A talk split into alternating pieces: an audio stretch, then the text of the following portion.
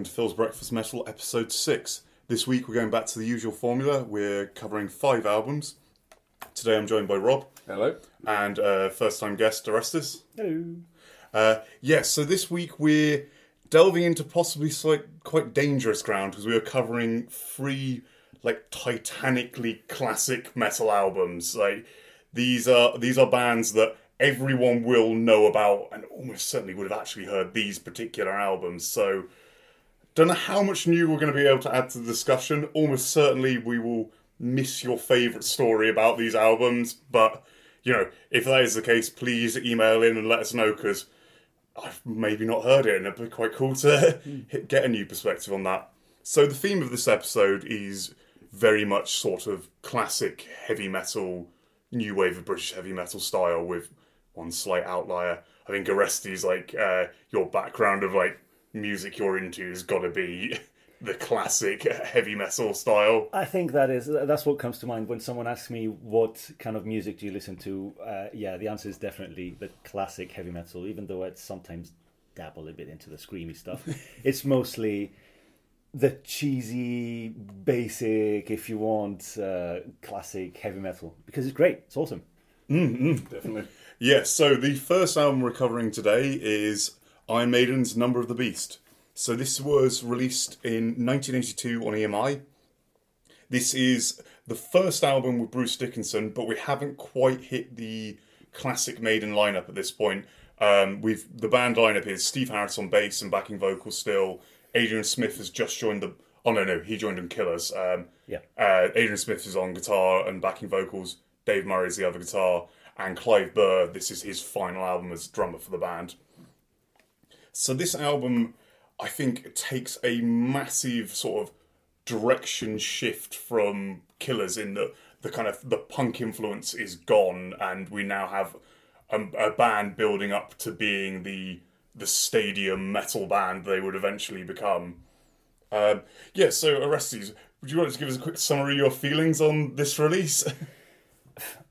I, I can't find the words because there are no words to explain this album. Uh, this album was a turning point, not just for Iron Maiden as a band, because, like you said, yeah, they completely left behind the the punk genre and they just went straight into heavy metal. And I think this is one of the first albums that comes to mind when you you think of the new wave of British heavy metal. And for some for some reason, it, it seems technically a lot more advanced than the other two. Maybe it's just it's just that shift from punk to heavy metal. It's a lot more uh, the guitar work, uh, the vocals, obviously Bruce in, in instead, instead of Paul Di'Anno. Uh, everything, the pace of the songs, the themes, everything is, just seems a lot more mature. Something that might lend to that is um, this album. I, I recently watched the early years documentary, and they're saying this album was the first one they went into with none of the demo material left. So Killers was still loads of like their their pre um, self titled material on that album, whereas this one they had to write sort of coming up to their studio session. I think some was also written in studio, so I think that's why we get this yeah this this massive leap in songwriting, like this tendency towards more epic songs like "Hallowed Be Thy Name."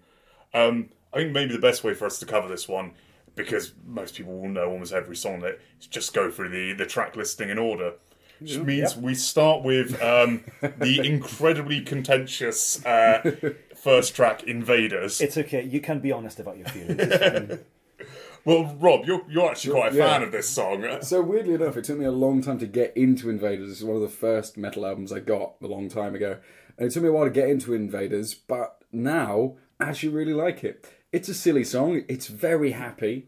Um, and it's discussing what really is, you know, if you look at the lyrics, and I'm sure Phil will point this out, um, quite a contentious, not very nice issue, but it's a very happy song about in, raping and pillaging and all sorts of horrible things. But I do quite like it. It's short, fast, snappy. It's got a real drive to it, which Iron Maiden really brought in heavily on songs like Run to the Hills and Number of the Beast as well. So I'd take myself in the pro Invaders camp. Myself as well. I'm pro Invaders. I quite like the pace, and the lyrics are silly. It's an it's an all round great song, an all round fantastic Iron Maiden song. But I just feel it's on the wrong album. It's it's a really good intro. It really sets uh, the pace and the energy for the whole album. But uh, apart from maybe Run to the Hills, uh, it's just kind of. No, not apart. I mean, as well as Run to the Hills, it's just uh, a bit weird for the for the Number of the Beast theme. Uh, those two stand out in terms of storyline. Whereas these two uh, have hinted at, I I am really not a fan of this song. I think effectively it is a good Iron Maiden song, but an Iron Maiden song with a way too cheesy chorus. And like when Iron Maiden are a band that really hinge on good choruses. Like a lot of why so many of their songs are so great and memorable is they Yeah. have these, especially with Bruce Dickinson now on vocals. And this one does not have a strong chorus. It is incredibly silly. And as I was pointing out, and as Rob pointed out earlier with the lyrical themes, I pointed this out to Rob before. There is a moment in the song where Bruce Dickinson screams raping, followed by do do do do do,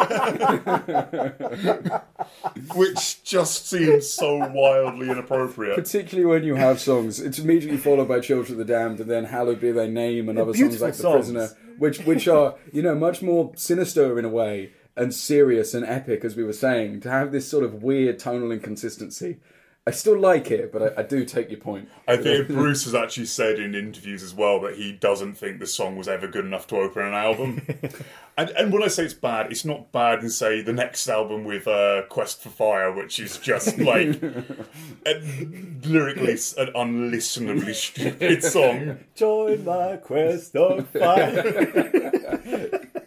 So moving on from Invaders, we have one of the like undisputed highlights of the album, Children of the Damned. Um, Rob, do you want to take this one? Yeah, Children of the Damned is one of maybe my favourite song on this album.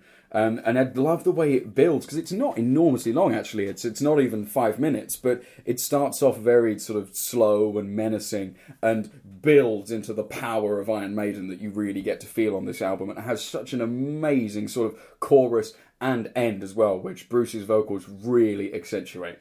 Mm-hmm.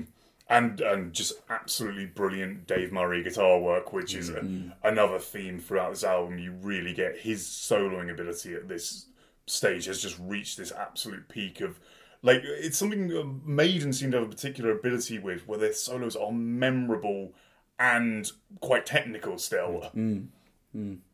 Um, yes, so following that, we have The Prisoner, which I think shows the kind of the, the standard Maiden theme um, you get with any of their albums.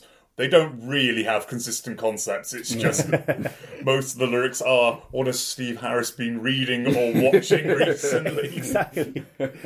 they did call up the the producer of the show, The Prisoner, at the time, and asked him. This is on one of the DVDs, um, the classic albums DVD of Number of the Beast, and. The, there's an interview, and there's the producer of the album saying how, how Steve Harris called the producer of the show to ask if they could use the beginning. Oh, uh, yeah, yeah. information, information, information. I can from the show, and yeah, the the other guy just said, "Do it." Didn't, didn't, didn't ask. Didn't ask for any money or anything. It's just just do it. It's fine. That's excellent.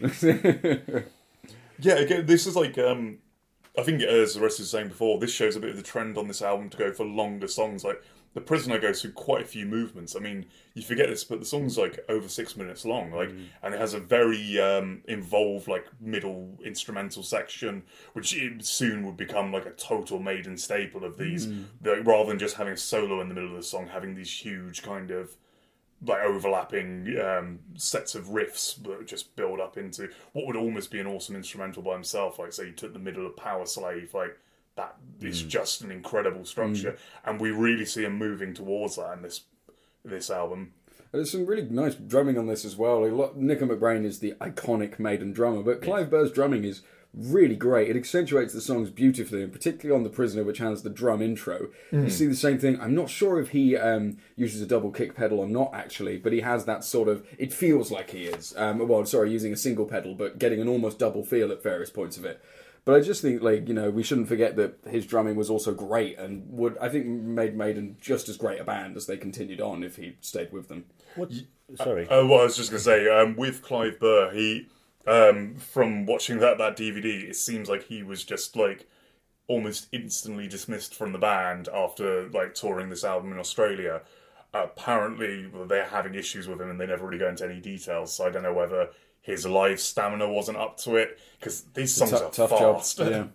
It's a tough job, and it was multiple sclerosis. So if he was starting to show symptoms back then, he wouldn't be able to Um, that's the, that's one of the reasons Joe Jordison left because he has uh, a sort of neurodegenerative problem or something with uh, a, muscle problem. That's one of the reasons that he shared. Anyway, we don't know what's going on in the background. But to come back to the, the album, what's really fantastic about Iron Maiden, and I don't know whether this is the genius of Steve Harris at work or not, is that how how they make the best use of every single one of their members. So as soon as they brought Bruce Dickinson in, this whole new massive horizon opened, and they are using it in every single song, from Invaders all the way to Hallowed Be Thy Name. You can see the full range of Bruce's vocals, and like you just said now, Clive Burr's drumming ability. And the guitarist, obviously, and Steve Harris. Well, we don't need to say anything because just Steve Harris. but you can also see the massive change that happened when uh, first one after Adrian left and Janick Gers came in, and then when all the three guitarists met in uh, Brave New World. Yeah. Um, they just it just opened massively, as if it wasn't the horizons weren't broad enough. They just opened massively with three different guitars, and it's just I don't know who is to credit for this, but it just shows that their ability to make the best of their members, which is just means that they're a fantastic band. Oh yeah, yeah, definitely. Yeah. I think it, there's certainly something to be said as well for getting picked up by a big label and being given like the production and sound that means you can hear absolutely everything on their albums. Like there is no way like Steve Harris's bass is going to be buried on an Iron Maiden album. That, yeah, that, that's that's kind of well, you know, he's the leader, and you know he's the leader, undisputed. In fact, I remember in Download this summer when it was uh, Nightwish uh, supporting Iron Maiden. Well, they were on before Iron Maiden, and in fact, all the bands that day were just saying, "Are you guys ready to see Steve Harris and his legendary troupe?" they were saying that. It's Yeah, Steve Harris and his legendary troupe, Steve and the Boys. You know, it, it it just seems like you could just write next to each to next to every song. Steve Harris featuring Iron Maiden. I, I think it's like, and, and I mean, if you look through like the sort of the writing credits on this album, Steve Harris wrote mm, like ninety nine percent of the Yeah. lyrics. He's involved in every single song. I think Clive gets involved writing one of them, and um, Adrian Smith wrote quite a few of this. Actually, no, I tell a lie. Um, Harris didn't write one of the songs on this album. Uh, Gangland, which is probably the note like Is the that most why he doesn't like it? it is probably the most noticeable descent from the kind of uh sta- like the the Iron Maiden style on this album, and yeah, that's written by Clive and uh, Adrian Smith. Hence, why it probably sounds more like a song by Adrian Smith's previous band rather than rather than a straight Maiden song. What I don't understand is why wasn't Bruce Dickinson allowed to write anything? Now I know he was in transition from Samson to Iron Maiden, but how how does that legally stop you from composing music? I, I never understood that. I I've never like delved into the reasoning like Mm. on that front. I know like Bruce Dickinson was very much picked up as like a hired gun by um Yeah. Maiden's management, but I don't. Mm. Maybe it was just like maybe this was just a clause of they they wanted to sort of control him because he's quite a um you know fiery personality. like- Control Bruce Dickinson. yeah, well, exactly. Yeah, I suppose then we move on to 22 Acacia Avenue, which is, I didn't have on the original um, copy. I got, I got a digital copy a long time ago, and for some reason it wasn't on there. So I only came across this later, you know, a couple of years afterwards. So what do you guys think about that song? Beautiful song, uh, the second part to the um, to the Charlotte the Harlot trilogy, oh yeah. and yeah, yeah, many people miss the Hooks in You as the third part. Yeah, Oh, Yeah, yeah, yeah. yeah. Uh, it's sad song, but with a happy twist at the end. Um, uh, it's I think this is all Adrian Smith, if I'm not mistaken. I will just just And- check that. I can never remember who wrote what with with Maiden. and it's it's beautiful. Like from the intro all the way to to the end, the lyrics, the storyline, the solo, uh, the solo. It's just such a memorable song, such a strong song, emotional song, uh, and I think it's it's in a perfect position just before Number of the Beast and after the Prisoner, which is not something I can say for Gangland, but we'll get to that. yeah, I, I mean, I, I think you've said all needs to be said on 22 Acacia Avenue. It is just a very, like, much like Children of the Damned, really memorable, really good piece in this album that some, like, somewhat gets, forgot, gets forgotten behind the three obvious live staples of this album, Yeah. which we'll come to now. So, um, we have the, the classic Revelations intro, uh, that everyone knows word for word, I imagine by now, which uh, read by the actor Barry Clayton, who uh, Maiden were fans of and managed to get involved just to like well, and he does an epic job of reading that bit. yeah. It's extremely memorable. This track, I think, is the song on this album. Uh, most people are probably slightly bored to death of it. Like it is played a lot, but it is such a good showcase of Steve Harris's bass playing. Like Yes. the way he drives that like sort of middle uh, instrumental section is incredible. Like the, the what the rhythm section do, is doing there is so kind of like actually quite progressive and like quite weird and out there, but it is just amazing. And Bruce's vocals on this mm, are mm. Yes. that first scream he does It's, on it's it. incredible.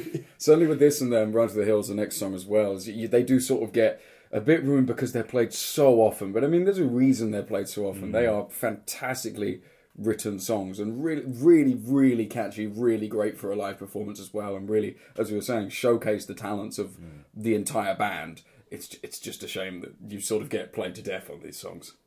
I think it also shows the the best that Dave Murray and Adrian Smith had to offer at the time when it comes to uh, to writing their solos. And you can always, with Iron Maiden, it's very very easy to tell who has been writing which solo because they're so particular and and it's so uh, it's like a thumbprint. The solos of the guitarists is like a thumbprint. You know exactly who's playing what part, and it's uh, of uh, the Iron Maiden solos. This one, along with Dance of Death, are my favorite solos. And yeah, it's it's just a it's a fantastic crowd pleaser, and uh, they were playing on the whole satanic thing to at the time for uh, for let- let's let's call it business. Because uh, at the time it was easy to shock people. Now we Yeah, can't say yeah, the same, yeah, we can't say the same yeah. nowadays. It's uh, it's too difficult to shock people. But yeah, when you shock people, you appeal to the kids, to the rebellious generation, and they buy your album and they uh, they remember your song, and yeah, it's I think- successful. I think now's a good point as well to bring up. Like, this has to be one of my favorite Maiden covers. Like, it's definitely. completely ridiculous. It is a um, a picture of the devil in like a hellscape, but controlling a little puppet of Eddie being controlled by a giant Eddie himself as a puppet. Yeah. Which, yeah, as Orestes was saying, this so is playing into the kind of like it is clearly trying to big up the kind of satanic panic that was around these these bands in the early '80s. There's another album we'll cover later, very much plays into this same this same theme. But yeah. Obviously, not a very satanic band. I mean, if you look at the lyrics to "Number of the Beast," it's um, essentially putting the kind of satanic cult as the bad guys. like- Exactly. Yeah, yeah. Exactly. And, and even the rest of the album has no satanic uh, feel whatsoever. It's No. just the fact that this one called uh, this one song is called Number of the Beast and it's got the number six six six in it. That's all. Now, the next song on the album is a song that I can no longer actually interpret on hearing. I've heard so many times, I find it impossible to actually engage with on any level. Like, I'm just automatically so bored by it. But this is not to say it's bad. It's just, I think it quite possibly is up there as the metal song I've heard the most. Like, especially unwillingly. Yeah, I think I would agree. Run to the Hills is just that song that you can play, and every person who's into metal or has even listened to Iron Maiden knows the song, so everyone can get into it straight away. First Iron Maiden I've ever song uh, I've ever heard uh, Run to the Hills.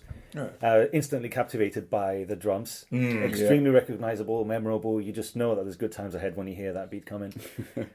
Whatever you guys might say. Oh no no! I, I, I must clarify. Live, still really enjoy it. Yes. It's just the, this Yeah, yeah. particular studio version I can't. obviously just joking it's just it just um, also a very clear demonstration of um, the the very uh, definitive maiden gallop Um, I, I can't remember right off the top of my head if you hear it that much over the um, uh, the rest of the album, but yeah, the Run to the Hills is a very clear gallop that is, has become a signature of Iron Maiden, which you hear so so much, in the, especially in the next couple of albums. Yeah, yeah. The next two, especially that, like this, really is the kind of template going forward. Mm. If it can, if they can be ascribed a template, I guess. yeah. Okay, so yeah, we don't need to talk about Run to Hills in any real detail. Everyone knows Run to the Hills, anyways. So next is the other contentious song of the album. As you say, the one not written by uh, Steve Harris. This is Gangland, and personally, I would say probably the worst track on the album. Yeah, I would agree. It's it's peculiar. It's not that it's a bad song. It's just it doesn't belong on Number of the Beast. I don't think. In fact, I don't think it belongs in any Iron Maiden album. It's just maybe, maybe like a B side or something. But It doesn't feel like a Maiden song. Like No. more for any of the weird twists and turns they've taken in their career. This is one of the songs that most stands out as just not sounding like them at all. yeah, yeah, I would agree. Yeah, so I mean, I, I do agree. I do like the song though. Um, I like it as well. Particularly the drums on this song. There's some really nice sort of triplet fills on this that I really liked. Um, but yeah, no, I agree that it just feels a little out of place on this album. Uh, the next song then is Total Eclipse, which uh, I discovered earlier. I don't think was on the original version of this wasn't. album. No. No, it wasn't because the original um, version of the album was the the classic eight track. Yeah, yeah. So they, they didn't have the the space to put that. So after they they made I think the first edition of their CD, they added on Total Eclipse, which uh, until then was uh, I think one of the B sides. Okay, yeah, that makes a lot of sense. Um, yeah, again, this is another just like super melodic maiden track. Got very long instrumental build up. I mean, where do you stand on this one, Rob? I really like this one as well. I quite like that it goes for the sort of darker themes that you see on songs like Hallowed Be Thy Name and Children of the Damned, particularly as it builds up from the beginning. Um, and I feel the lyrics work really well with uh, Bruce's vocals on this. The sort of the, the cry of fear from our children. He can do that in such a convincing way. I really like this, and I, I like Maiden showing that little bit of a darker side. But at the same time, they never they never sound like a really aggressive death metal band, but they just have that little hint of darkness in it. I think that song's a good example of this. Definitely a somber song, and the lyrics work wonders with it. And there's this part about Bruce's vocals. Um, lyrics, it's uh, they've what, gone are the days when man looked down. They've taken away sacred crown. Beautiful lyrics and masterfully executed. And it just brings it all together. The darkness and the, the emotion of this song brings it all together by the I think by those two lines. And it, it's it's a great song. Honestly, I don't understand why Gangland won over Total Eclipse to go on the original A track. Yeah. Or Invaders, for that matter. I'd, I'd say both are us. Invaders is just fine, thank you. Bruce agrees with me, so. um, yeah, the, the other like thing I was going to say, because I remember seeing this very recently, um, there's a great video online where someone's just isolated Bruce's vocal track from, I think, Run to the Hills. And you need to hear this by itself, because Bruce is obviously a brilliant vocalist, but hearing his voice in isolation is incredible. Like, it is that it can't be understated just what a force this guy is as a metal frontman. Like Iron Maiden would not be the band they were without him. He is such a crucial Definitely. element. yes, definitely. Which brings us to the final track of the album and possibly my favourite ever uh, Iron Maiden song.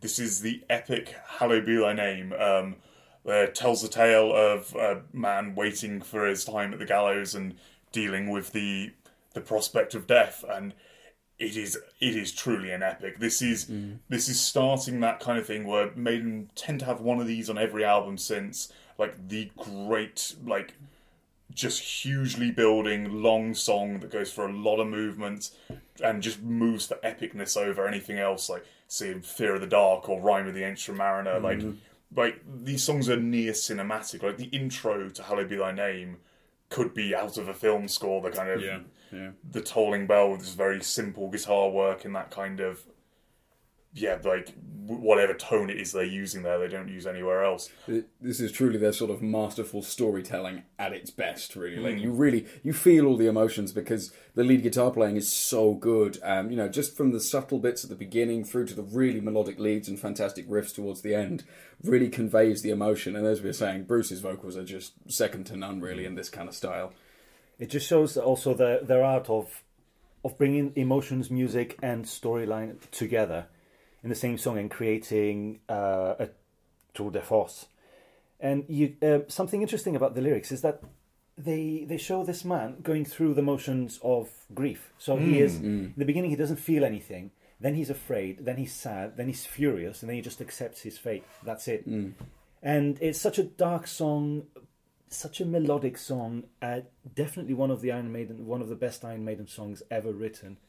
Yep. And I think it was my favorite song for about three years straight. I, I can imagine Yeah. Have any of you ever managed to catch this particular one live yes. because yeah I saw this I've only seen Iron Maiden once on the slightly disappointing Matter of Life and Death tour only disappointing in that they played the whole of Matter of Life and Death which is not a bad Maiden mm. album but certainly the last few tracks could have been switched out for more classics. Yeah. But this song and Fear of the Dark were in that set, and there is not much like it as a live experience. Like Yeah. seeing those kind of those kind of tracks live. I mean, so is there anything else you particularly want to add on the the subject of Iron Maiden's third album? Um, I think we've covered everything. Yeah, I think I think we're pretty I much there. that's Yeah. pretty much it. So, um, because we didn't want to go for the most obvious track of all the players set out, we uh, we're going to leave you with Children of the Damned.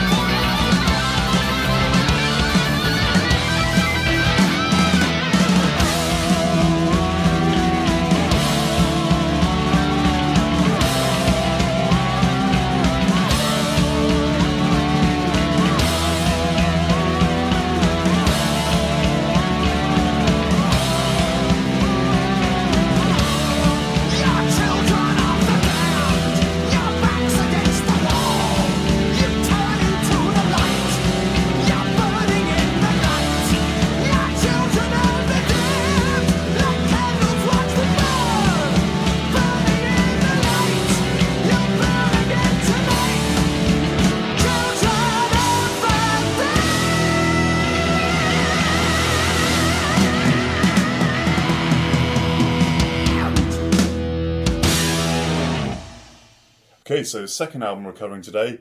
Nowhere near on the scale of uh, classic as uh, Number of the Beast, but still, I think a really interesting and worthwhile like metal album to check out. This is the fourth album by the Swedish band Grand Magus. Uh, the fourth album's uh, called Iron Will, released in 2008. Um, oh god, like almost well, more than 25 years after uh, Number of the Beast. Um, it's released on Rise Above Records. Um, so Grand Magus are a kind of a band that sits somewhere between doom and then like classic new wave of British heavy metal sort of sound. Uh, the, they're a three piece made up of JB, who's guitar and vocals, uh, Fox Skinner on bass, and Seb on drums. Seb is later replaced by Spiritual Beggars drummer, and JB was briefly fronting Spiritual Beggars as well, who we covered a few episodes back. But yeah, Grand Magus have been a bit of a weird one because their first album started off with like this really sort of stoner rock style thing with JB putting on this American accent and singing almost clutch like, which I really liked. But by but by this point they've changed quite a lot and are writing a lot of songs that you know feel like classic heavy metal about swords and fighting and um, that sort of thing. You know, traditional, even almost Manowar style at some points, particularly as they go on. And this album, I think, is probably the best moments of that. Um, singing about swords and sorcery and fighting and um, sort of things from Sweden and Scandinavia as well, sort of folklore. Yeah, because isn't um, the, the the the intro track like the Oar Strikes the Water, which is like to this day one of their live staples and one of the catchiest Grand Magus songs ever. Um, this I think something about the Christians getting kicked out of Sweden or Norway. I believe so, yeah. yeah, I, I can't remember the story of that well now, but yeah, so very much in the vein of Iron Maiden, the singer JB has a ludicrously powerful voice. Yeah. Possibly unfairly uh, with us having just played uh, Bruce Dickinson's song, but try and forget that briefly. JB is absolutely brilliant in his own right, and this this band really do seem to be his vehicle more than anything. He writes like pretty much everything. He plays all the guitar parts. Um, so he does all the all the solos. Again, these solos aren't super technical, they're not super flashy, but he has a real flair for writing a kind of understated but catchy solo. Great melody as well. They often, um, you see this on almost all Grand Magus albums, they'll often sort of reprise some of the melodies you've seen in the chorus or in other parts of the song. And, you know, th- this could be seen as like a cheap way of getting out, but he manages to do it in such a way that accents the song. And, you know, a lot of the guitar riffs are fairly simple, but they're really effective at what they do. And, you know, that's what writing a good song's about. So, um, two of the albums this week, me and Rob suggested for Orestes, and this is one of them. I don't know, are you were you aware of Grand Magus before this point? definitely aware of both Grand Magus and Cirith Ungol, but uh, I didn't know much about them. So I think the biggest surprise for me was to learn that they were a three piece. Mm. It is it is almost inconceivable for me to see that such music, uh, that level of, of music can come from a three piece. Even when I'm thinking of when I think of, of a, a really complicated music coming out of a three piece, I'm thinking of Rush. Hmm. and yeah, but it, this is on a similar level. It just sounds like there's five or six or seven people playing at, mm. at, at points but um, they're definitely their songs are really catchy. Like uh, I, I've told you already, uh, like the Oar Strikes the Water is. I think it has to be my favorite from this album because it's just it's stuck in my brain for about three weeks now, Yeah. and I love it. I, I think a lot of people would agree with that. and it's great. But um, I think it's obvious that the focus of the band is uh, the singing more than the solos or the drums or the bass or anything. It's uh, the strong point is definitely the singer's voice. Yeah, so like a, a real thing to like is actually a good comparison to Iron Maiden with Grand Magus, like or sort of counterpoint even is Grand Magus go for incredibly slow riffing, like, hmm. and I think a lot of this is exactly that to build around JB's voice. So you get these kind of they're quite catchy and quite groovy riffs, but they never you never get the drummer going into like proper like fast double kick territory. Hmm. It's always quite withdrawn and gives the vocals like a lot of room to breathe.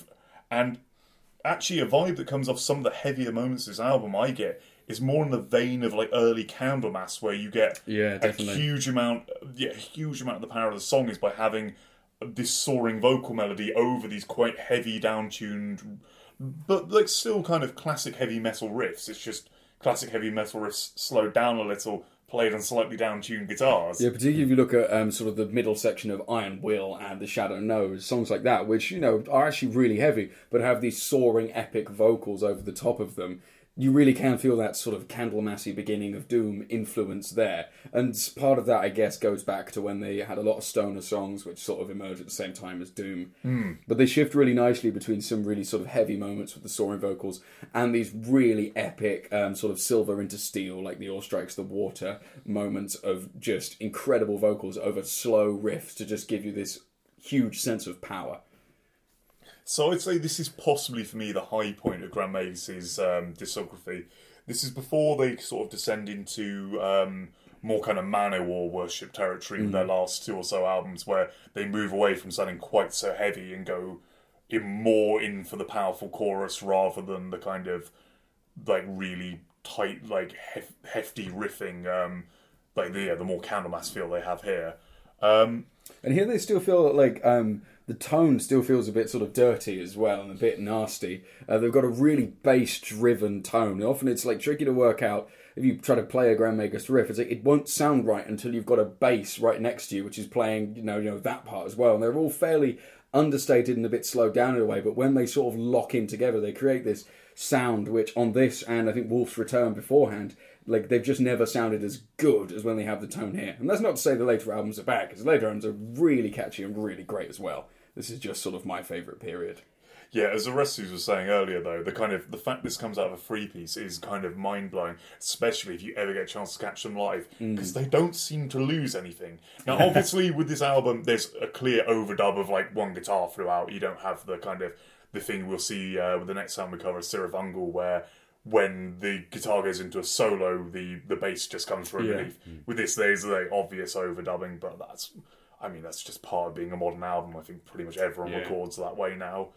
Um, yeah, the, I think another important thing to mention is the kind of there is a lot of changes of pace on this album. So although overly quite a slow album, there's quite a lot of like a dynamic range. So a lot of these songs have these very gentle sort of acoustic guitar intros, and then come in with the heavy chords. And normally JB just screaming, "Yeah!" It's Which you interest- can do so well.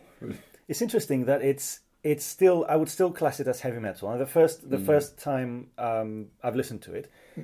I was thinking maybe sort of touching into Viking waters, uh, no pun intended. but but it's still a classic heavy metal album. It's not. It, uh, I don't think it borders with any other. It's just classic heavy metal, hmm. and as yeah. such, it's it's one of the heavier types. Like you said, it's the the accompanying bass line is always brings things down a lot into that heavy, like, grinding, powerful, slow riff.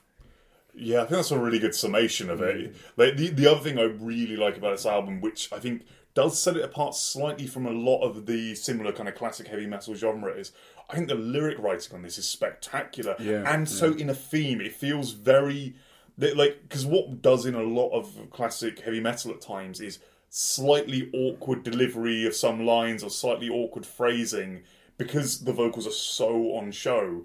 If you don't nail the lyrics, you you will really wreck the sound to some extent. Yeah. There isn't a single line that feels out of place in this album. Yeah. Everything is like epic and powerful. It's similar to the Iron Maiden. It's written such a way um, with the vocalist fully in mind, in a way that that's exactly how you would want that to be delivered. So there's no wasted words or syllables or anything. And um, JB had some amazing vibrato as well, which is really on show here. And particularly if you catch him live, it's quite something. Yeah, I uh, have. I, I almost got in trouble walking around as listening to this earlier, where I had the overwhelming urge to sing along with uh, "I Am the North," the final track, which has an amazingly catchy chorus. And yeah, you know when you have one of those moods where you just uh, you like you feel you want to sing, it's like I shouldn't do that in a supermarket. Well, to come back to one of your earlier points about Iron Maiden, at least you weren't singing along to Invaders. Yeah, so um, I think for for this set, we we thought we'd give like kind of the best introduction to Grand Magus. We go for uh, the previous mentioned track, like the Oar Strikes the Water. This is just a super catchy song. It has kind of a really awesome intro to the album with like uh, gentle acoustic guitar over the sound of the waves, and then just comes in so heavy Real power, yeah. and you get all the Grand Magus staples in this. It's got heavy, slow but heavy riffs, super catchy chorus, soaring vocals, melodic solo, really clear bass sound. I think it's just mm. this is just the perfect kind of classic heavy metal track. Definitely.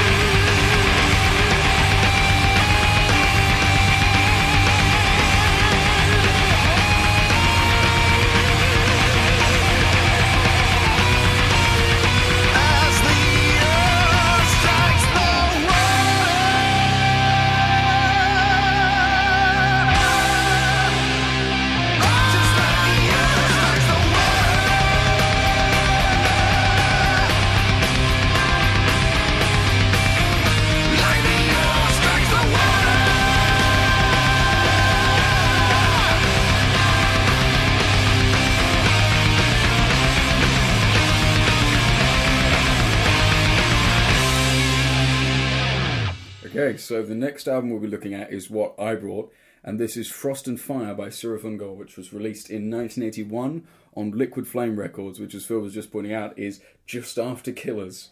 So this is this is an old album, and Cirith Ungol are one of those bands which I got into quite early, and I really like, but I can fully understand if someone says it's not really their thing.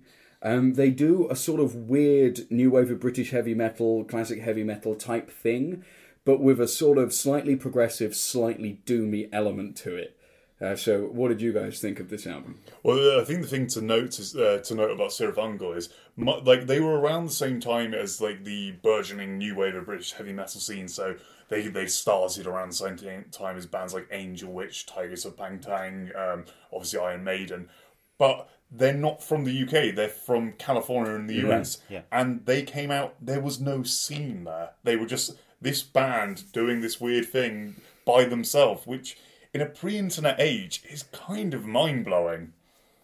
Yeah. Uh, yeah, what were your feelings on the album, Orestes? the fact that they they were like you said uh, an island in an ocean of uh, different kinds of music a heavy metal i think we can call them icons because they're they're a fantastic band and it's a shame that they don't do much anymore well we'll get to that we'll get to that later but like you said the fact that they were alone and doing this thing shows immense strength and the fact that they they are playing heavy metal but yet kept that kind of teenage nerdiness to them Definitely. which I, which I think is commendable. Is commendable because can you imagine the level of ridicule they, they would be put through, like playing a different type of music, the lyrics, the, even the name that they chose for themselves.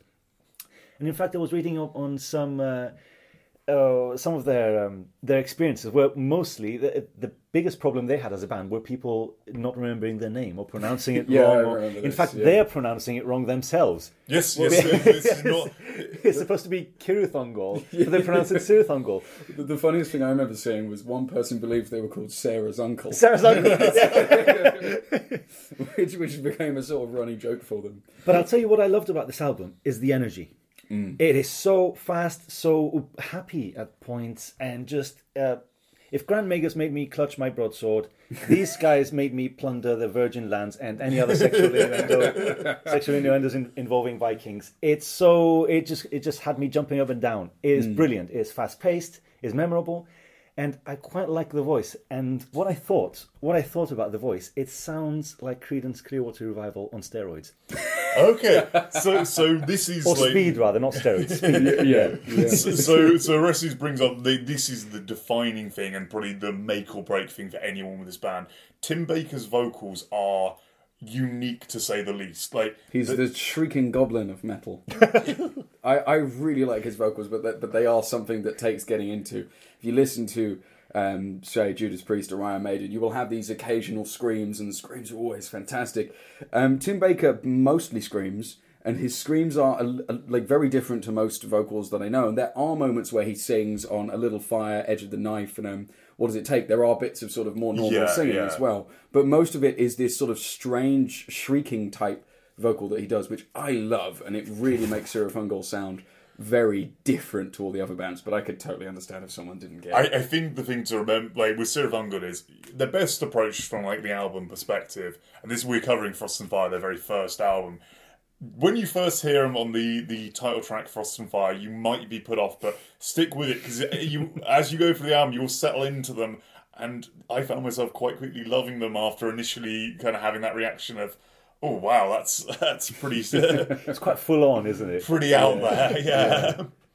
Was yeah, so that they have this, as we were saying, we have this whole fantasy sort of teenage nerd thing running through the whole thing. From the cover, the back of the album's got a pterodactyl with devil horns on Well, it. Well, the um, the cover of the album is from one of those old like choose your own mm, adventure mm. books. Like I think all their album covers are They, the same they have artist. the same hero on the front of this and King of the Dead afterwards.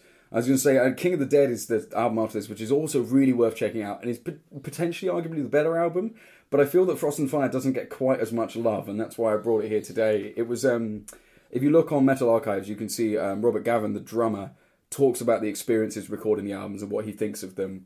And he talks about on this one how they were trying to appear a bit more commercial in this time, trying to sort of make it big and be one of the bands from California doing it, whereas everyone else was in different parts of the world. Um, and Cirith Ungol, have never really been commercial, and they they do try, but they're just a little bit too weird. Um, they have too many drum beats that are just a bit odd, and too many riffs that are a bit off, and this really great bass sound which you don't hear in most commercially successful bands, bar uh, bands like Maiden, which we've discussed before. Um, but the, the song structures, in some cases, looks like it's trying to be normal, but isn't really because of the peculiar way in which they write songs, which I really liked. So, um, what should we note today? Like, Rob's brought up the um, like the amazingly clear and very involved bass playing of this album. Like, so the lineup is we got Jerry Fogle on guitars, um, Robert Garven on drums, Tim Baker vocals, and then Greg, Greg Lindstrom, who's credited with guitars, keyboard, bass, EBow, and vocals. so, yeah, Basically fairly- everything. yeah, fairly involved member of the band. But his bass sound on this album, I think the way the album's mixed and recorded really lends to this, where we just have one guitar track and one bass track throughout. And the bass is being played like a near lead instrument on this. He- The amount of variety of things he's trying to play, like the the way he's just all over the place and always quite interesting. Like he really does take a very lead position until you get into the kind of um, Tim, uh, not Tim Baker, sorry, the Jerry Fogle lead sections, which are incredibly Dave Murray influenced, I would Yeah, say. yeah. You have these super melodic, super well written leads that are just completely memorable. They have the Iron Maiden thing of you could imagine an, an audience humming along with that solo, especially like the intro to I'm Alive is very. Oh, yeah, that's definitely. a fantastic solo. Yeah. But um, and as we were saying earlier, with the Grand Magus, you have uh, the overdub guitar in the background. In this, you don't. When the guitar comes in for a solo, the bass then has to hold everything together with the drums, and it does so phenomenally, just because the bass sound and the volume and the way it's mixed is so nicely done. And even during sort of the main riffs, the bass is a fundamental part of that, and will come up as we were saying in parts of the lead of the main riff. Um, in all sort, in pretty much every song on this, um, bar the strange one at the end called Maybe That's Why, which is a long sort of mournful guitar piece about six minutes long, which does actually have an entire set of lyrics. Um, and it was meant to have these lyrics, but it, for some reason it just never had them. It doesn't have any vocals on it whatsoever. It's just guitars, and it's there. But in the lyric book, they've got all these lyrics to it, so it's a bit of a mystery. But I really like it. It's a nice closer for the album. I think you hit the nail on the head when you said that they they've got these fantastic uh, riffs, fantastic drums, vocals, and everything, but there's always something that's a little bit off, and that's what makes them not so commercially viable as say Metallica or Iron Maiden. But for us, that we you know that's all we listen to is heavy metal. It's something uh, new and refreshing. But at the time, especially since all the action was happening in Britain and Central Europe, it was uh, it was difficult for them to to come up as a as a new successful talented band. Because I think these guys have now sort of found their niche where they have a kind of respect, like a group of fans who really respect them and credit them with quite a lot. But I think at the time these were not much of a known entity. I mean, um, yeah, we should probably get on to uh, the kind of the eventual career of them. So this was the first album of four they recorded. Straight after this album, interestingly, Greg Lindstrom leaves the band to be replaced by another equally brilliant bass player. It's actually Greg Lindstrom wrote all the songs on this album. Ah, yeah, Yeah. which which might explain the the great sort of uh, well, not not great, but like a significant change in direction here between this and the next album, King of the Dead, which I would say is actually my favorite, but I think that is like going with the most generic. but yeah, it, uh, like this kind of change in direction, and then eventually after four albums, they sort of broke up and were largely forgotten. Yeah, so there was a lot of um, problems during the recording of the last album, um, Paradise Lost, which I think has some incredible moments. But um, if you look at Robert Garven, the drummer's sort of review of it on Metal Archives, uh, it seems like they had a really tough time recording this with a bunch of new members coming in and not having all the songs ready. And it's definitely worth checking out, but they had some trouble with that. But um, fortunately, I found out th- this morning actually that Fungal have reunited. They played a reunion show on October the eighth last month um, in California, and have now announced they're doing another gig in Greece. And so hopefully we'll get to see him over here in the UK, elsewhere in the world. That'd be fantastic. Um, they've, Tim Baker's on vocals, Rob Garven's still on drums. Um, Greg Lindstrom is back, but he's playing guitar. They've got a new bass player, and they've got um, one of the guitarists from the Paradise Lost era, which is the fourth album. Yes, sadly, Jerry Fogle won't be joining him because he passed away in 1998. which uh, we didn't notice this when we chose the albums, but accidentally became a theme of the show. Of almost every album has someone who's recently died in the lineup, which yeah, kind of a somber note. Which yeah, we'll get to it later. Seems to be 2016, especially wasn't a good year for that. Yeah. Yeah. But yeah, it's it's it's a very strange album, um, but I think definitely a great one and a really interesting take on new wave British heavy metal from a completely different area of the world. Yeah, so um, the song we went to, pl- uh, I decided to play from this album is "I Am Alive," uh, track two from the album. Really, with this like, it's like worth remembering when listening to it. Just when this was in time, compare this to other albums at the time, and by comparison, I think this really holds up and mm. really should be lauded as up there with those kind of classic early albums.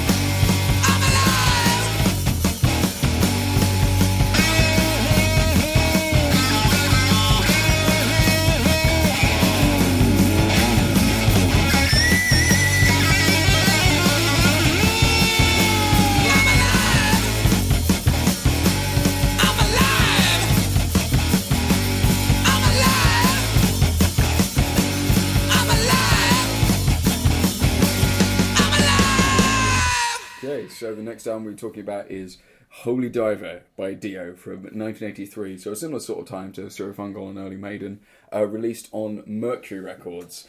And this is sort of Dio's solo group that he formed. It was formed by Vinny Appice, the drummer of um, Black Sabbath with Dio, and Dio after they'd left Black Sabbath.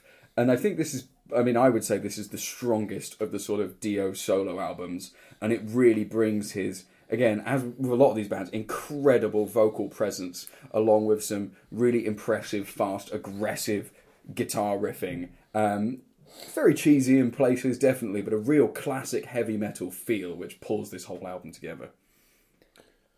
Uh, yeah, do you want to go for a rest Yeah, of I was going to say that Dio's, val- uh, Dio's voice is definitely unique. Whereas you can compare most other singers' screams and everything to other singers' screams or anything, Dio is just by himself. He's his own category.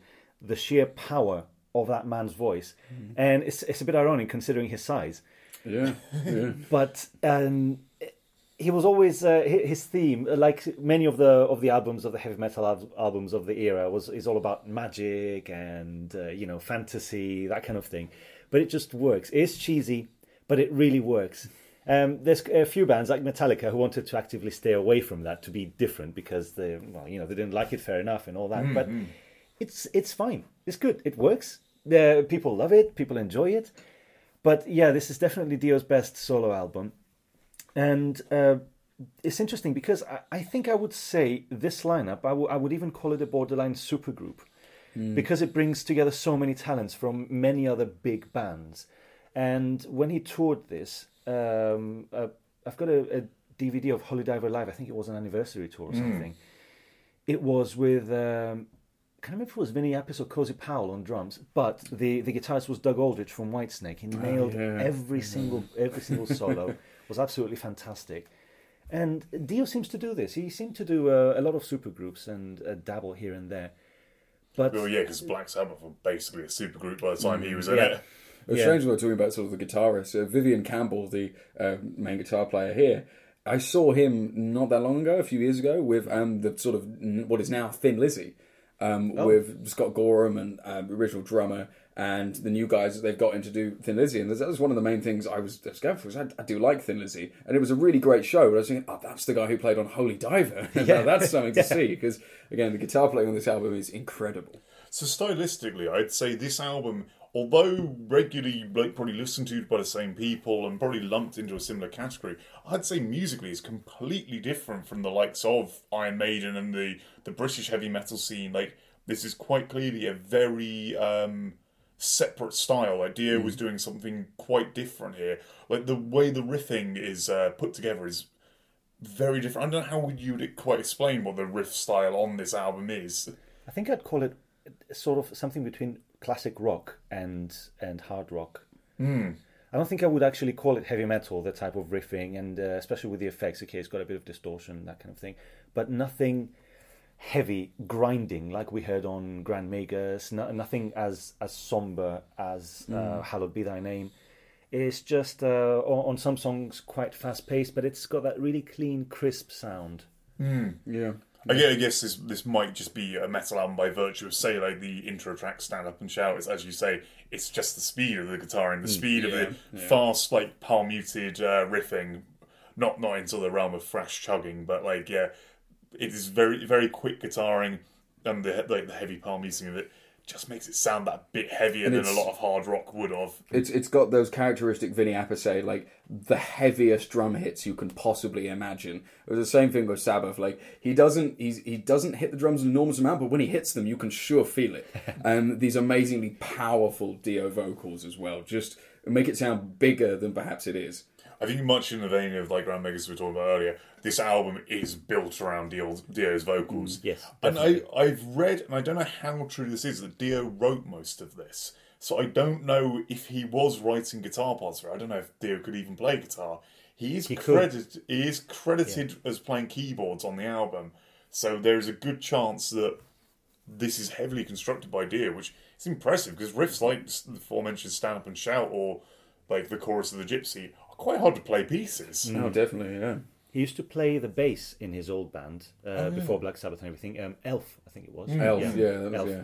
He used to play the bass. So I don't think it would be too far to say he was uh, playing the guitar. I mean, most of most of these legends play uh, uh, other instruments. I mean, for example, Bruce Dickinson plays a bit of the drums. I know he's a, an above-average guitar player, Yeah, yeah, but then again, that's Bruce Dickinson. He can do bloody everything.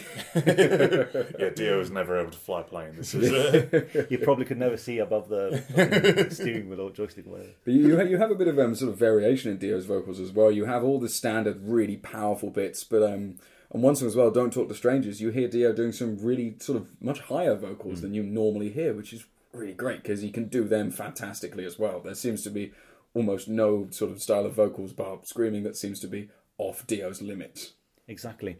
So uh, I was listening to a bit of Sabaton the other day, and I was thinking, yeah, his voice is great, it's brilliant. For Sabaton, it's perfect, but he probably doesn't have a big range. Whereas, especially in "Don't Talk to Strangers," you see that massive range, which I think is just like acting. You have actors who only play one role, and they're good at it. That's fine, but it's just that one role. That's not, uh, you know, you're good at that one role, but you're not great as an actor. To be a good actor, to be a good singer, you have to have a big range. And Dio demonstrates his beautiful, perfect singing voice in this song, I believe, more than any other song. Yeah, yeah, I, I would say this is. Don't Touch Strangers is quite possibly the standout from the album. That tossed up with maybe the title track Holy Diver, which was released as a single with a fairly laughable video of Dio walking around the courtyard with a sword, which is definitely worth watching. Um, whereas Holy Diver more goes in for the the classic kind of heavy metal structure of really huge chorus, like obvious lead break in the middle.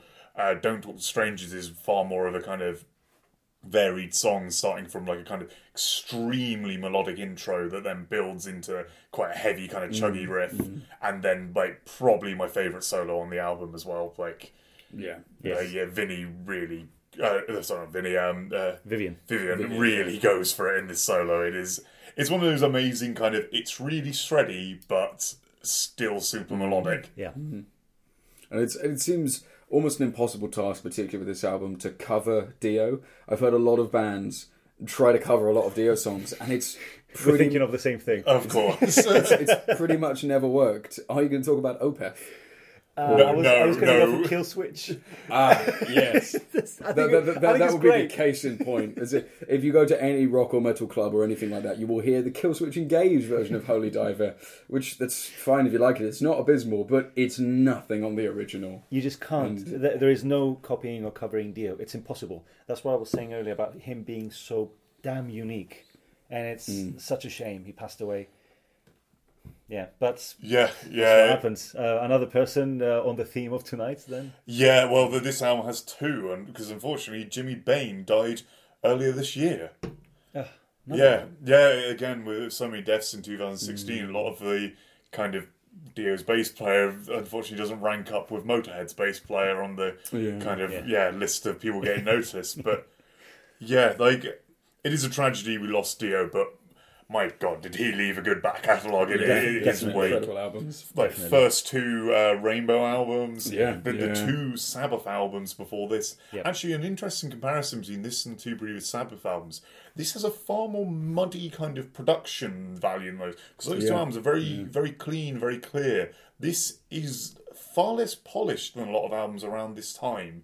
Yeah, it, it's it's sort of, sort of has the feel of like a band in a garage who are incredibly good, but it, as you're saying, just has a little bit of mud in the mixture, which sort of makes it feel like it's live or something, or you're witnessing it. I'm not saying those Sabbath albums are bad. The Dio Sabbath years are absolutely fantastic as mm-hmm. well, but it lends this album a bit of character of its own. it sounds a lot older than it is. Yes, Mm, yes. It, I could believe this was released in the seventies. I could believe this was released at the same time as, say, the first Rainbow album. Like, Yeah, like, and I, I don't know that that's necessarily a criticism. But I still think it's doing enough new, and there's a lot that, well, obviously by virtue of the myriad of covers of songs from this album you probably heard at some point in time, it clearly inspired a lot of people. Um, I think it'd be remiss of us not to cover one particularly interesting moment. Towards the end of the album, we have the um, yeah, it's slightly divisive Rainbow in the Dark. There is nothing wrong with Rainbow in the Dark. There is nothing wrong with Invaders. I, I think I'm in the same camp actually. These, yeah. these are the I'm- two points to take from tonight's episode. So first major disagreement on the podcast, but um, no, I, I think Rainbow. Oh no, in the no, Dark I, is- I'm, I, I am with you. I love Rainbow in the Dark, but um, so Rainbow Dark's departure from the rest of the album is it's introed by some like extremely cheesy keyboards doing Yeah. kind of trying to sound I think like a kind of violin passage or something. Hmm. Yeah, I can see that. But yeah, and, and Dio himself has said when they were recording this song, he really wasn't sure about it. He was not sure if this was going to work. He loves the end result, and it's since become like a kind of live Dio classic. But Strangely enough, it's quite a popular song. Hmm. Rainbow in the Dark. Many people do know this. They, obviously, everyone knows Rain, um, uh, Holy Diver. They know Stand Up and Shout, and quite a few people have heard Rainbow in the Dark. Hmm. And it's one of the songs that springs up to mind when the when I ask them about Dio. And I think that's partly because of those cheesy keyboards. Oh, yeah, they yeah. are quite memorable. Um, yeah, so uh, another thing I'd kind of like to cover about this is we have this extremely unique kind of lyric writing of Dio with this album. Dio's lyrics tend to center around like he sort of sets them all in a kind of fantasy medieval universe because Dio's always said he was very fond of the ideas of like chivalry and heroes, and we we get to see loads of this in this album. But it's also mixed with Dio's kind of um, trademark nonsense poetry. Like we, there, there is some very confusing lyrical phrasing on this hmm. album. Hmm. I think my all-time favorite has to be in the song "Holy Diver." Of you can see the tiger. Oh no, ride the tiger. You can see his stripes. But Which, you know he's clean. oh, don't you know what I what I mean? No, I don't know what you mean, Ronnie. Please explain. But but, but the fact that he says it with such conviction in that voice makes you think. I mean, I don't know what he means, but, But this sounds great. means something. And it, and it like you know, there's definitely some moments where yeah, the lyrics probably could have been written better, but you know, everyone would still sing along to that because it's so well delivered. Oh yes, yes. Um, like another interesting point in this album, and it, this very much ties it into Maiden with Number of the Beast, is similar album that would have caused a lot of outcry. Like the front cover of this album is a sort of demon-like creature clearly tossing a chained up priest into into a kind of ocean or something. Like a really powerful, striking image. Like, It's a very good album cover. But I think this definitely would have played into people's fears at the time and Yep. could probably be attributed for some of the success of this album because I can imagine you saw this as a record shop as a 13 year old, you'd have to buy this. um, the interesting side of it I've heard uh, from Dio, and I've always really loved this quote, is he got criticised at the time for depicting a front cover of an album of a monster drowning a priest, and Dio said, Yes, but what if the cover depicts a priest drowning a monster? Which I always thought was kind of genius. Can't argue with that logic. Yeah. That's fantastic. So um, the song we were going to play from this one is one we've mentioned quite a lot for Dio's sort of range of vocals, and that will be "Don't Talk to Strangers."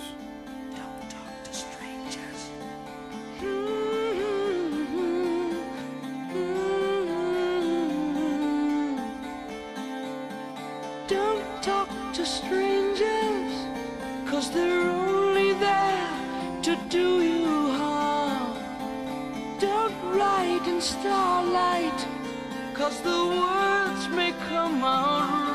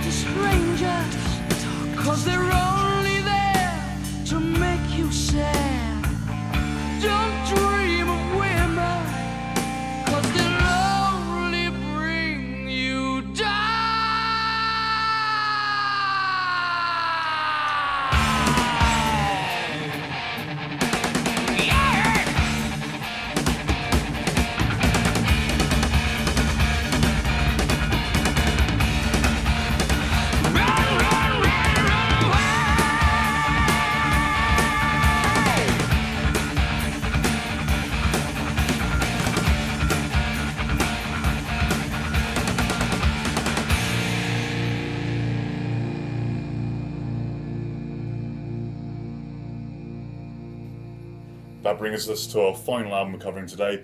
This one's probably the biggest departure, but I do think there's still like elements in it that ties it back to this, and also it's just an album we really wanted to cover at some point.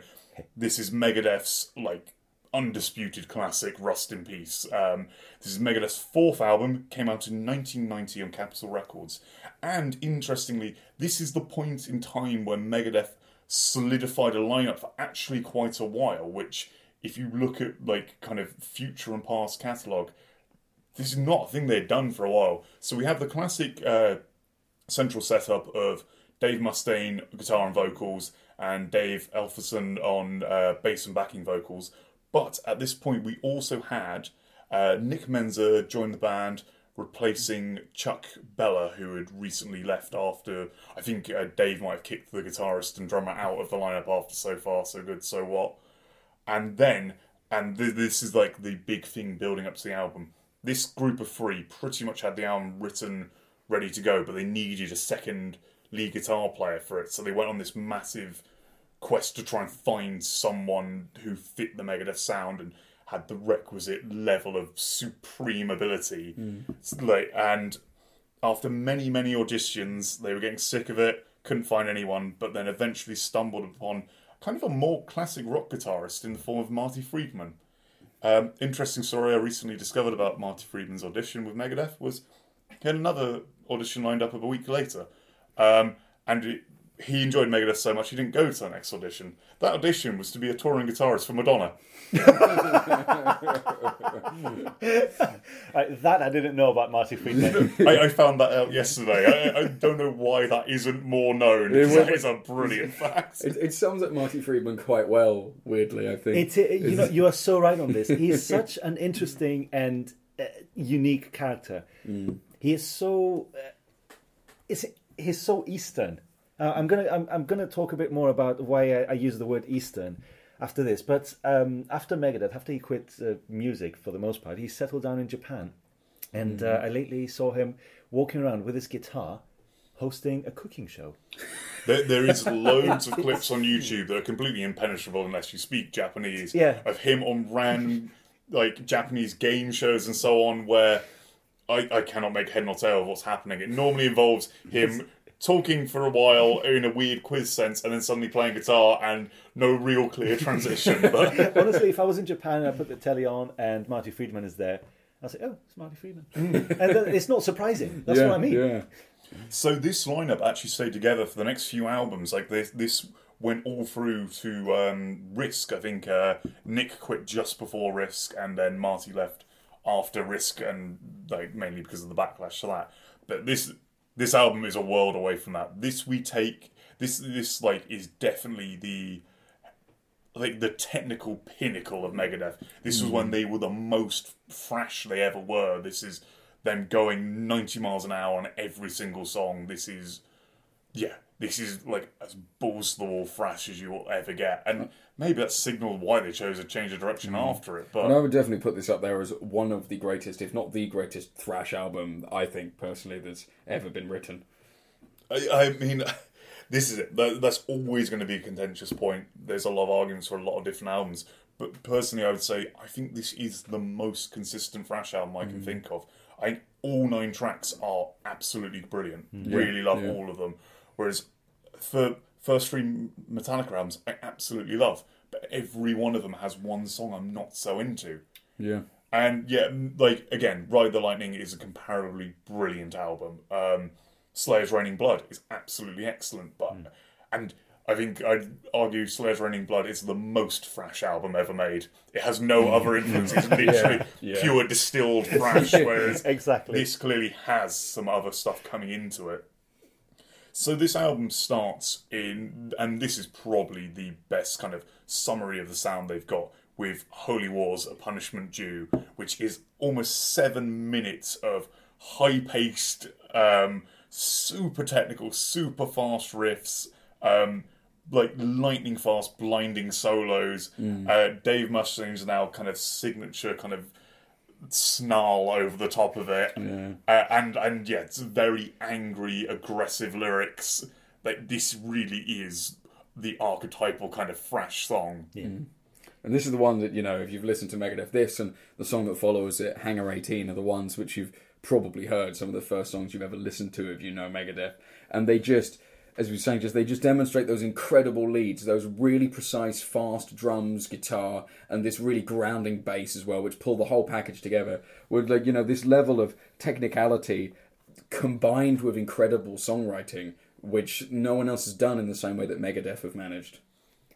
Um, this is definitely one of my favorite Megadeth albums, if not my favorite. And it's starting an album with Holy Wars uh, is uh, I can't find the words to to describe it. It is fast paced, quality, very very intricate solos, very technically it's really difficult, very memorable lyrics, themes, everything. It is just an intro to. It, it just shows you that this album means business, and it's serious business when you start with Holy Wars. Yeah, yeah. I think the other thing that's really noticeable about this album, and probably more so than any they did, like so much more so than the, the three before, the production on it is incredible. The mm. sound they mm. get out of the bass and drums makes this sound so heavy. Yeah. Like the bass is really for a thrash album, like a lot of thrash albums, the bass is really not there in the mix. Like mm. even actually Master of Puppets.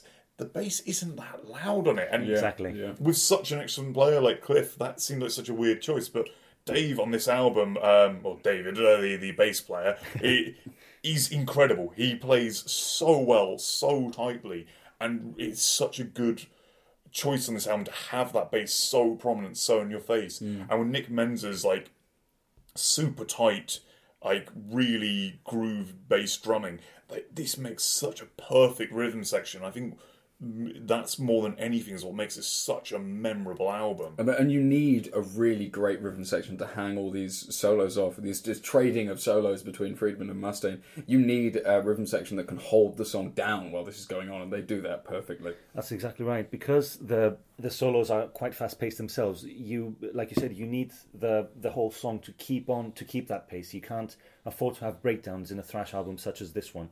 You have to keep the pace high, and that's exactly what they did. And especially you can see that especially with Holy Wars because the solo is just a, a it's a face melter.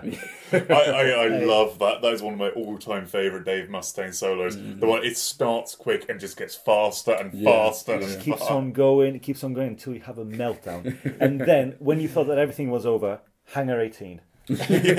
So Hangar 18, I think the second single from the album.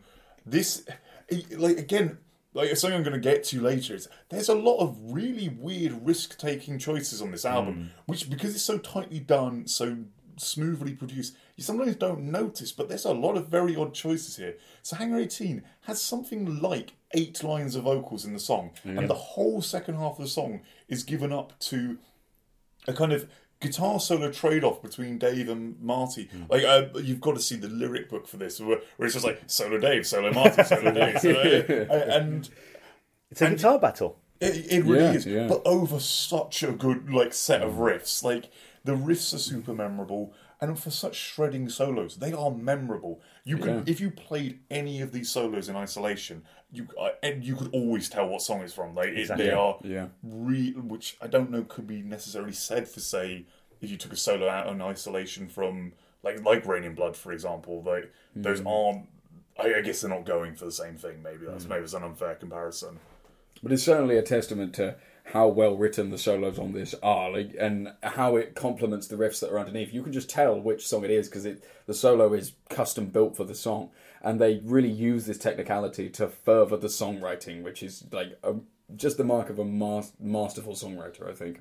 There's 11 guitar solos in this song. 11. I have counted them. That, that is quite incredible. Mm. It is incredible, and it just keeps coming and coming, and every single one of those solos is unique in itself. You could just use it in a standalone song, and it would just sound mm, perfect. Mm. And they just put them all together. It was definitely the peak of Megadeth songwriting. But uh, as with Holy Wars in Hangar 18, this is I'm coming back to what I said earlier about Marty Friedman sounding quite Eastern. yeah. I'm, I'm sure you can tell which solos I'm talking about.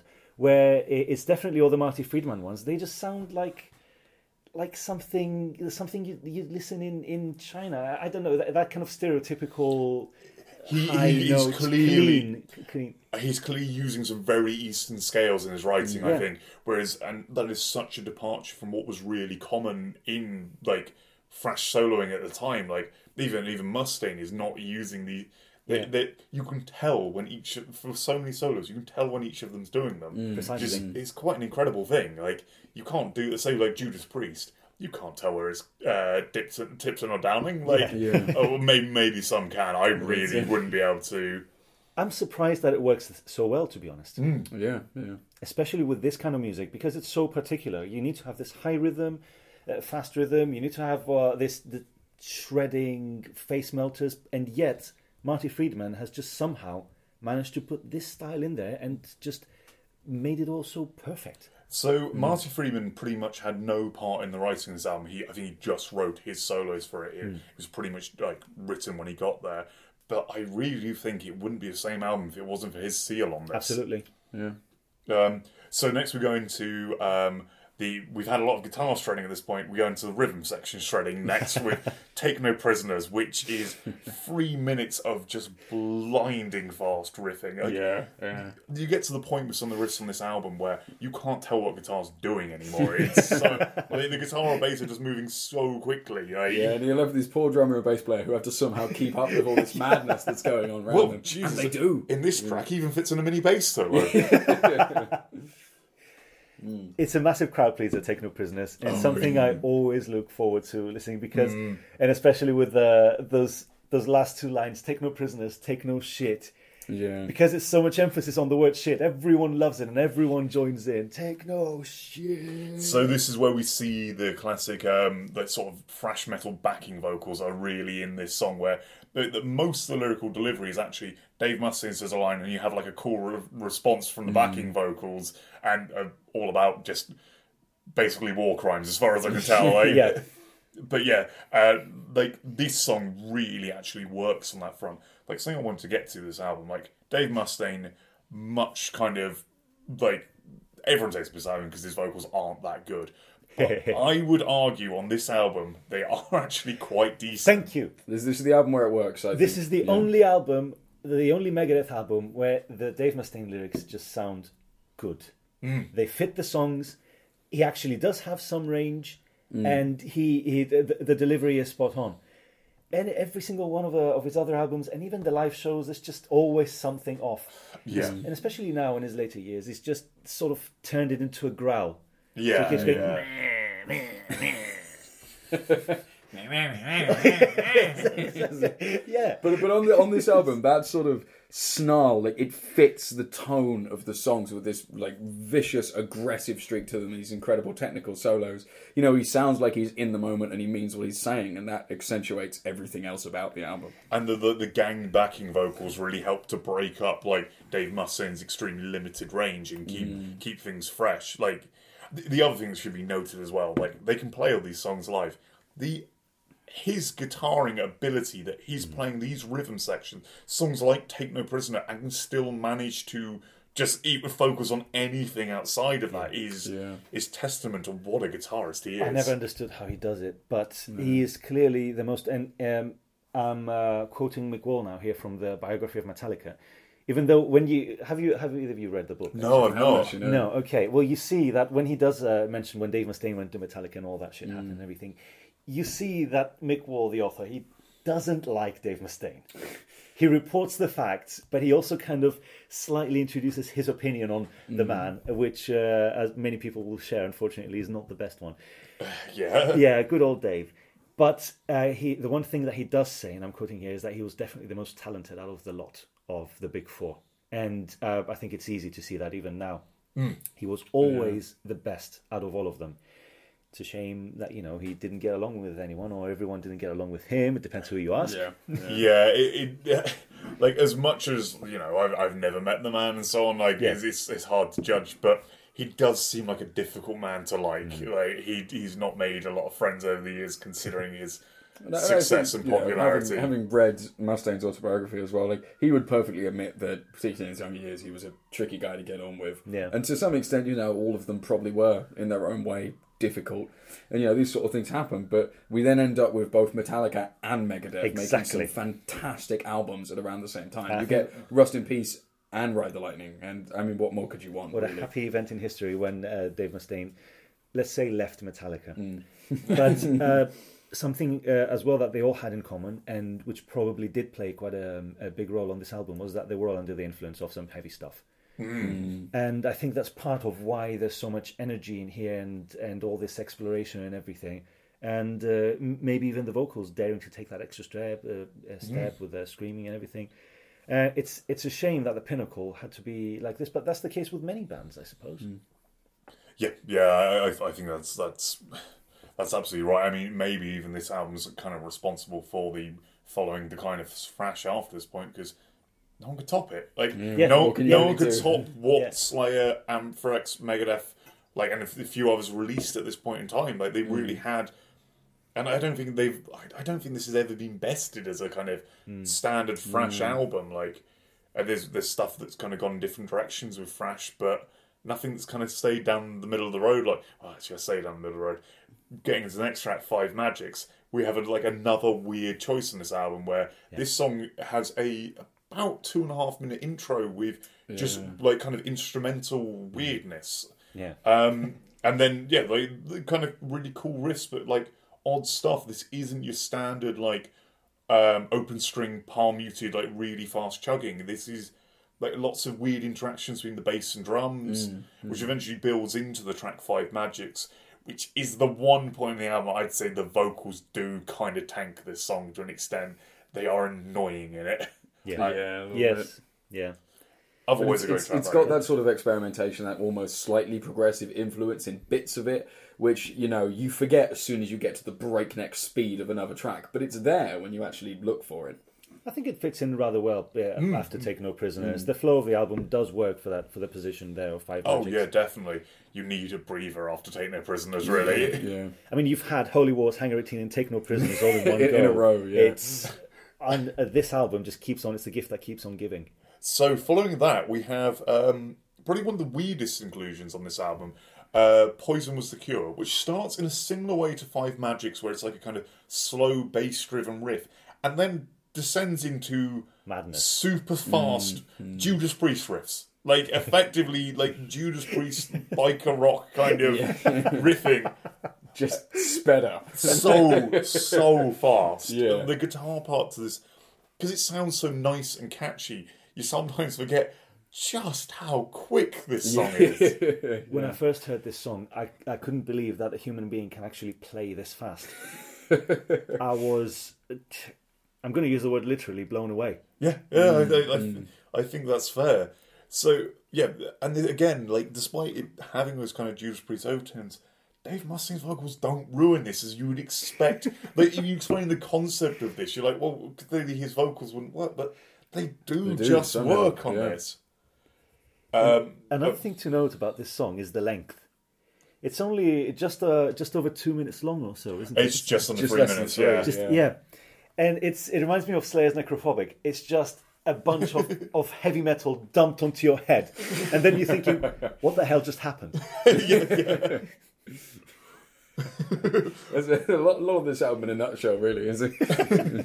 Well, a- and left questioning like that, you come into Lucretia that has the weirdest intro of, mm. of Dave Mustaine just doing a, A cackle. yeah, a bizarre cackle. Yeah, that, Yes. Yeah, so so Lucretia is probably more in the vein of like the second half of Five Magics. Actually, I think I forgot to say about Five Magics. Actually, that track massively reminds me of the Good Mourning Black Friday part of um, Peace Sells. Yeah, the way it's yeah, a I can see slow melodic build up into then, Oh, and then- quite a yeah. fast, flashy song, but Yeah, they just yeah. Yeah. sort of stuck the two together. Anyway, um, yeah. So, any thoughts on Lucretia as a track? Beautiful uh, intro solo. Oh yeah, yeah. that is definitely. gorgeous. That is beautiful guitar work. Um, but yeah, it's uh, it stands out, doesn't it? It's uh, even though it does fit into the album, it's definitely very, very different to the others. Uh, to the others. But uh, it's it's an interesting angle, and I definitely love the song. Yeah, as I say, I don't think this album has a weak moment. Every track is inherently very listenable, and then we go into a definite fan favorite. This is Yeah. "Tornado of Souls," which is such a catchy track. I think it's worth mentioning as well just how many sort of live classics there are on this album. Yes. Um, there are a few that haven't been played for a long time, but the number of, you know, you've got Hangar 18, you've got Holy Wars, you've got Tornado of Souls, you've got Take No Prisoners. You've got all these songs which are just fantastic live songs. For for a band who are now up to what, like 11, 12 albums, like something like Uh. Thirteen? No, Yeah. wait, uh, fourteen. 14. with, with 'cause uh, 13 was 13. was the previous one. Yeah, yeah. yeah, There's a Super Collider, and then there's. so is it 15? We said we wouldn't mention Super Collider. But but yeah, so so for a band with this many albums out, there's four tracks on this that an audience would be actively upset if they didn't get. Yeah. and that is quite a kind of feat for a band, really. Testament to how strong the album is in general. So yeah, Tornado Souls has just the some just very oddly written but extremely catchy riffing throughout. Like uh, it's lots of these sort of kind of almost going up a scale riffs, but just slightly wrong. Uh, that just and then moving back to the beginning. Yeah. yeah, they just get wedged in your heads. Like every riff of this track is so memorable, and this is really Marty Friedman's time to shine. His solo in the middle of this song is melodic Yeah, genius. It is one of the one of my all time favorite solos of all music ever. I, I, I, Tornado of Souls. I don't, I don't think I can argue with that. But yeah, um, yeah, I don't know if there's much more to say about the song beyond it mention- It's awesome. it's fantastic. Yeah. Oh, sorry, I have to mention the drumming. The drumming. There's a there's a bit a bit. I guess you could call it a breakdown where it's just Dave Mustaine singing and uh, a, a light riff, and then the the the pedaling Yeah. behind it is just. It just sets the mood, and it, like you said, like we said earlier, for um, for Holy Wars and Hangar 18, it just keeps the rhythm, but adds that extra extra punch in the face. Yeah. like uh, Nick Menza is it's he's kind of an odd character in the metal world of just like he doesn't seem to get much love despite like he really helps make this album. It would not have been Yeah. definitely it would never be the same without Nick Menza. yeah, and, and and very sadly, Nick Menza also passed away like Mm. recently this year. Yeah. So and unfortunately, like, he didn't do a huge amount outside of Megadeth, which is is a real shame because the guy genius I drummer. could play. Yeah. Yeah, I mean, to have seen them live during this touring with this lineup, unfortunately, we're all a bit too young for that. But uh, Yeah. One year old. Rob, not born. fair way off being born at this point. But um, yeah, then, then we move on to Dawn Patrol, which is sort of the odd one out of the album. Definitely. Which is um, written by Ellefson, I believe. Yeah, and yeah. um, is just this sort of bass and drums, weird, sinister. You know, like not even two minutes long, with Dave doing some sort of spoken word vocals over the top. Uh, So because it's so short, I I really like it actually. Um, it has this really sinister theme, which I think is really cool. yeah, so it's it's kind of a sort of a short bit of poetry by Mustaine about kind of nuclear winter type, um, like kind of end of the world scenario over this just yeah this really tight drum and bass groove, which I'm really fond of. You said there, Rusty, you you're not a fan of this track. I never understood it. And it's I don't mind listening to it, but I just don't I don't understand what it's all about. What's it doing on this album? I, I I know for the lyrics, like you said, the nuclear winter it fits in with the whole nuclear theme that's running through the album, but I I just don't get it. That's fair enough. I think this would be the obvious track to to kind of flag as a weird one in the lineup. And, but again, it plays into that theory of like this is an album where they took an incredible amount of risks, and Yes. ninety percent of them pay Yeah, off. it all, all seemed to work. Yeah. Um, yeah, Orestes brings up the the general theme of this album does seem to be like centered around kind of because this is like a height of nuclear paranoia as well, and there is a huge theme of just fear of nuclear weapons and so on. The the album title Dave Mustaine took from a bumper sticker. He, he- yeah, he's, he's like, well while speeding home after skydiving. This, this is in the lyric booklet. Um, he saw a bumper sticker that said, um, "May all your nuclear weapons rust in peace," and he was like, "That's the album title." Brilliant. Thank you, bumper stickers. Yeah, And the whole sort of nuclear war theme is really tied together by the last song, which is "Rust in Peace, Polaris."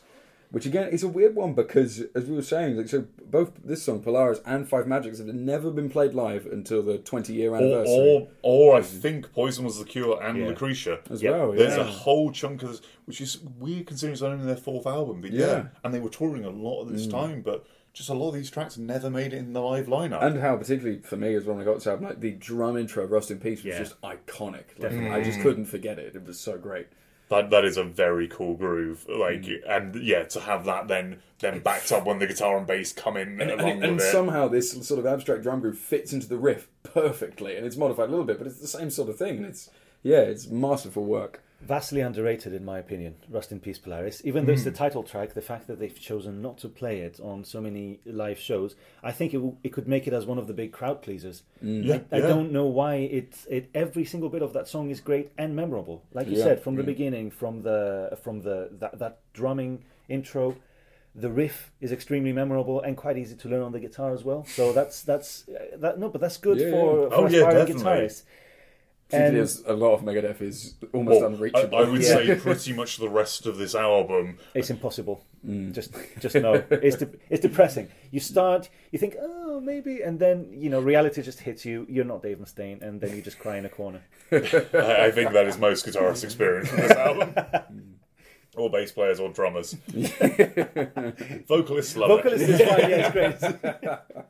Interestingly, the only album out of the five we've done tonight that the vocals aren't, you know, Yeah, the, the, the vocals aren't the kind of spectacular centre point. Well, we, Um, we have this strange thing with the albums where we've covered Dio, Bruce Dickinson, and JB, who are undoubtedly phenomenal vocalists, and then we have these two slightly more weird vocalists in Dave Mustaine and Tim Baker, who are more of an acquired taste. I don't know whether you're insulting Tim Baker or complimenting Dave Mustaine there.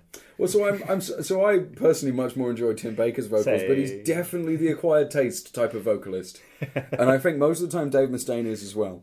Um, and on this album, it's where it really works. The thing with the big the four, the big four uh, thrash singers is that they're not great vocalists, but they are perfect for the music that they write. Yeah, yeah.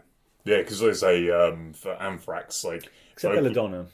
Yeah, yeah, Well, well, Belladonna though, like Anthrax really got good in the vocal department when John Bush came in because he he mm. really mm. is an accomplished, like very good singer. Whereas Belladonna is great for Anthrax, but probably isn't. If you listen to his solo stuff, really isn't a vocalist that can make everything about him. They need the, The- Anthrax the- riffing. yeah. Yeah, Yeah. and, and that's very true of Dave Mustaine as well. But again, like as we were saying, this album is where all of that comes together to produce, you know, I would say. Masterpiece. say Megadeth's masterpiece. Yeah, Um, so if you've got the the re-release uh, version of this, there's a couple of uh, bonus tracks on the end of it.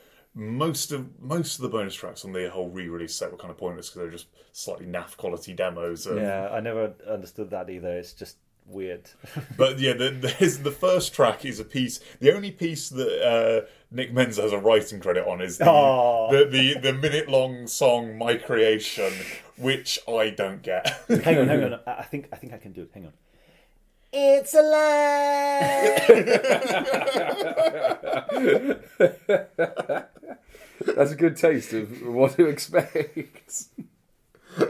I, I think I I think we we've probably talked about enough about Rust Peace. Like you can tell we're all clearly big fans of it. And they, like when I say uh, possibly one of my favorite thrash albums, no disrespect to others, there's many brilliant bands in the genre, and I would argue Megadeth probably definitely not in my top three or four thrash bands. Like, but this album was where it, the yeah just came together and nailed it.